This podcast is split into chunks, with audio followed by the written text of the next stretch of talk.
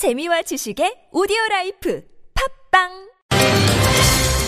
네, 매주 수요일 이 시간은 기업 인사이드로 꾸미고 있는데요. 자, 곽정수 한겨레 신문 경제 선임 기자와 함께합니다. 어서 오십시오. 예, 안녕하세요. 네, 자 오늘은 어떤 이야기를 풀어가 볼까요? 그러니까 요즘 국민들 가장 큰 화제 중에 하나가 네. 그 우병우 청와대 정무수석 비리 의혹이 뒤이은 그 송희영 조선일보 주필의 그 호화 외유에 대한 예, 예. 그 새누리당 김진태 의원의 폭로가 있었잖아요. 예, 예. 음, 어, 청와대는 어저께 직접 나서서 송주필이 지난해 말 그 대우조선 고위층 연임 노비까지 했다. 예. 그래서 거절했다. 이런 폭로를 했고요.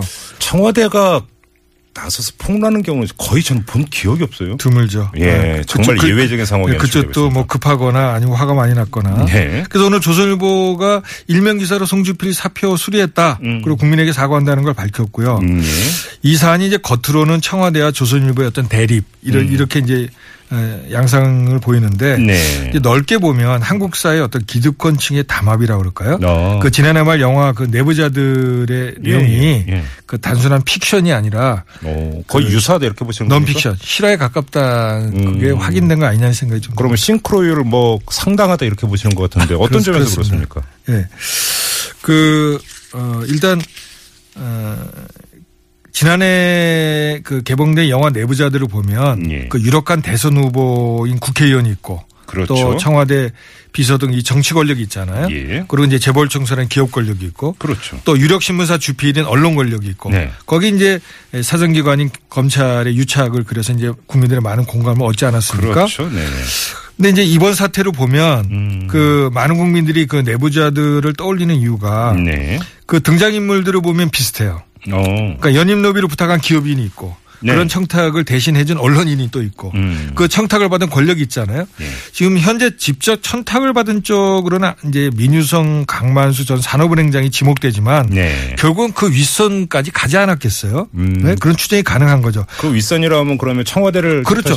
아니 청와대가 어저께 송주필이 지난해 말 대우조선 고위층 연임 청탁을 했다고 폭로한 것은 그걸 바로 뒷받침하는 거죠. 음. 네네네. 네, 그렇죠. 음. 어, 지난 5월에 방우영 조선일보 고문이 이제 별세하지 않았습니까? 예, 예. 이 방고문은 현역 활동 어, 당시에 이 정관계에 막강한 영향력을 행사하는 것 때문에 밤의 대통령이라는 이름으로 불렸거든요. 네.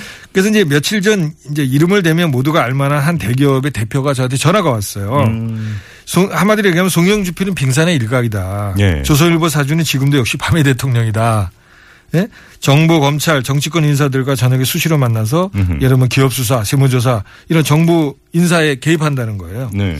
흥미로운 얘기 하는지 들려드리면 이 영화 내부자들이 개봉됐을 때 예. 이 송주필 주변 인사들이 예. 그 영화를 보고 나서 그 영화 속에 나오는 조국일보의 그 주필 예. 이 백윤수 씨가 이제 분운을 예, 했죠. 예. 예. 바로 당신 아니냐 이런 지적을 했다는 거예요. 아, 진짜로요? 네, 그렇습니다. 이건 뭐 그러니까 송주필이 그때는 뭐 왕강이 부인했대요. 어. 근데 결국 이제 몇 달 만에 이제 이런 일이 벌어진 거죠. 근데 지금 이제 영화 내부자들에 빗대서 이제 지금의 이제 구도를 쭉 이제 설명을 해 주셨는데 그 얘기를 좀 확장을 하면 지금 현재 벌어지고 있는 것은 갈등이지만 예. 그 이전에 사이가 좋았다 이렇게도 볼 수 있는 거잖아요. 원래 둘은 이번 사건 이전에는 같은 내부자들 모임의 멤버라고 저는 생각을 합니다. 예. 왜냐? 예. 이제 두 가지만 말씀드리면 하나 청와대가 이제 그 어, 폭로한 그 송주필이 지난해 말 그 연임 청탁을 했다 해서 거절했다는 거. 예. 사실 청탁이라는 게 서로 잘 모르면 안 하잖아요. 그렇죠? 어, 그렇죠. 그렇죠. 그렇죠. 예, 예. 불가능한 거거든요. 예, 예. 오히려 이제 이번 사태 이전에는 조- 청와대와 조선일보 사이가 이 대- 이런 대기업 사장 자리를 청탁할 정도로 매우 이 가까웠다는 거 보여주는 저는 어, 반증이라고 생각이 들고요. 예. 두 번째로 국민은 뭐 다 이제 기억하시겠지만 2013년에 최동호 검찰총장이 그 혼의 아들 논란으로 사퇴한 사건이 있었잖아요. 예, 예, 예. 근데 그 의혹 보도를 한 게 조선일보였습니다. 네, 맞아요. 그때 당시에 청와대가 이 국가정보원 대선 개입 의혹에 대해서 특별 수사팀을 구성하는데 이런 적극성을 보이는 최 총장을 찍어내기 위해서 조선일보에 관련 정보를 흘려줬다는 의혹이 그 야당 의원들이 직접 제기를 했었거든요. 예, 예, 예. 그 당시 조선일보 편집국장이 지금 새누리당의 강효상 의원 아닙니까? 예? 그런가요? 그렇죠. 네. 자, 그런데 여기서 또 하나의 축을 봐야 될 것 같은데 우병우 민정수석과 이제 구속된 박수환 뉴스컴 대표. 이 둘의 관계를 보면 언론 보도를 보면 그 이전에는 상당히 막역하고 그러니까 그 친밀했던 관계였다면서요. 그러니까 지금 표면상으로는 어, 청와대하고 조선일보 대립의 두 축이 이제 우병우 정무수석하고 송영 주필인 걸로 네. 돼 있잖아요. 네네. 근데 지금 말씀하신 이제 박사한 이제 그 사장이 별도로 있는데 네. 근데 얼마 전- 전까지는 해도 이 두 사람 소위 우병우 정무수석 송영 주필 또 거기에 덧붙여서 이 박수한 세 사람이 네. 굉장히 협력적 내지 우호적 관계였을 가능성이 높습니다. 음. 왜냐하면 우수석이 청와대 들어가기 전에 변호사 시절에 네네. 이 효성그룹 총수 일가의 갈등 사건에서 네. 이 조성래 회장의 차남인 조현문 전 부사장을 변호했어요. 네네. 그때 당시 이 박수환 대표는 그 조현문 부사장의 홍보 등 대언론 전략을 맡았거든요. 네. 그러니까 이 박 대표하고 우수석은 같은 고객을 돕는 굉장히 협력적 관계였죠 그때는. 음, 음, 예. 근데 박 대표는 아시다시피 송영 주필과 관계가 20년 가까이 된 아주 친밀한 사이였거든요. 예. 그러니까 박 대표를 중간 매결해서 송주필하고 우수석은 바로 연결되는 거예요. 음. 그러니까 박 대표가 평소에 송주필을 어떤 사회, 유력 인사와 이렇게 에,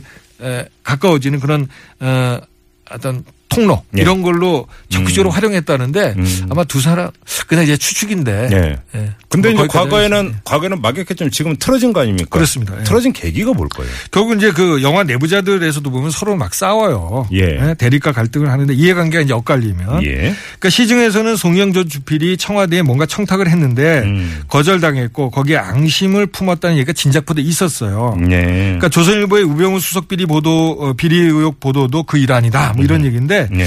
지금 청와대가 밝힌 그 지난해 말 청탁, 예? 예. 송영 그 주필이 했다는 청탁이 음. 과연 그 시중에 도는 그 청탁인지 예. 그건 모르겠습니다만 음. 뭔가 한테 그럴 가능성도 배제할 수 없는 거죠. 야, 그래요. 아무튼 지금 이제 그, 어, 영화 내부자들을 빗대서 계속 말씀하시는데 그걸 다른 표현으로 하면 이제 기득권 담합구조 이렇게 볼 수 있는 것 그렇습니다. 아니겠습니까? 예, 우리 사회에. 자, 그러면 이번에 지금 검찰 수사가 강도 높게 진행이 되고 있다고 치고 예. 사라질 수 있을까요?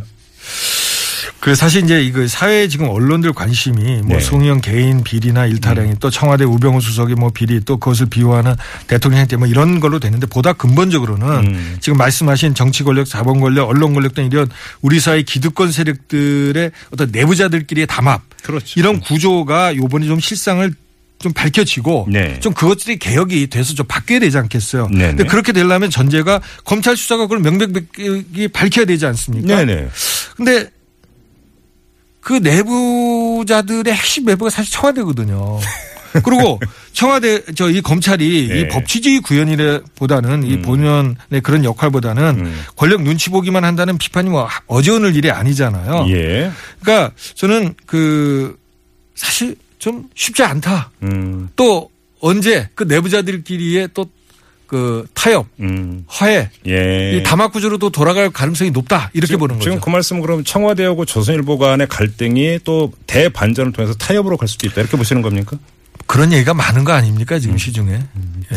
알겠습니다. 아무튼 좀 그 진행 과정을 좀 그러니까 면밀히 좀 지켜봐야 될 필요가 있습니다.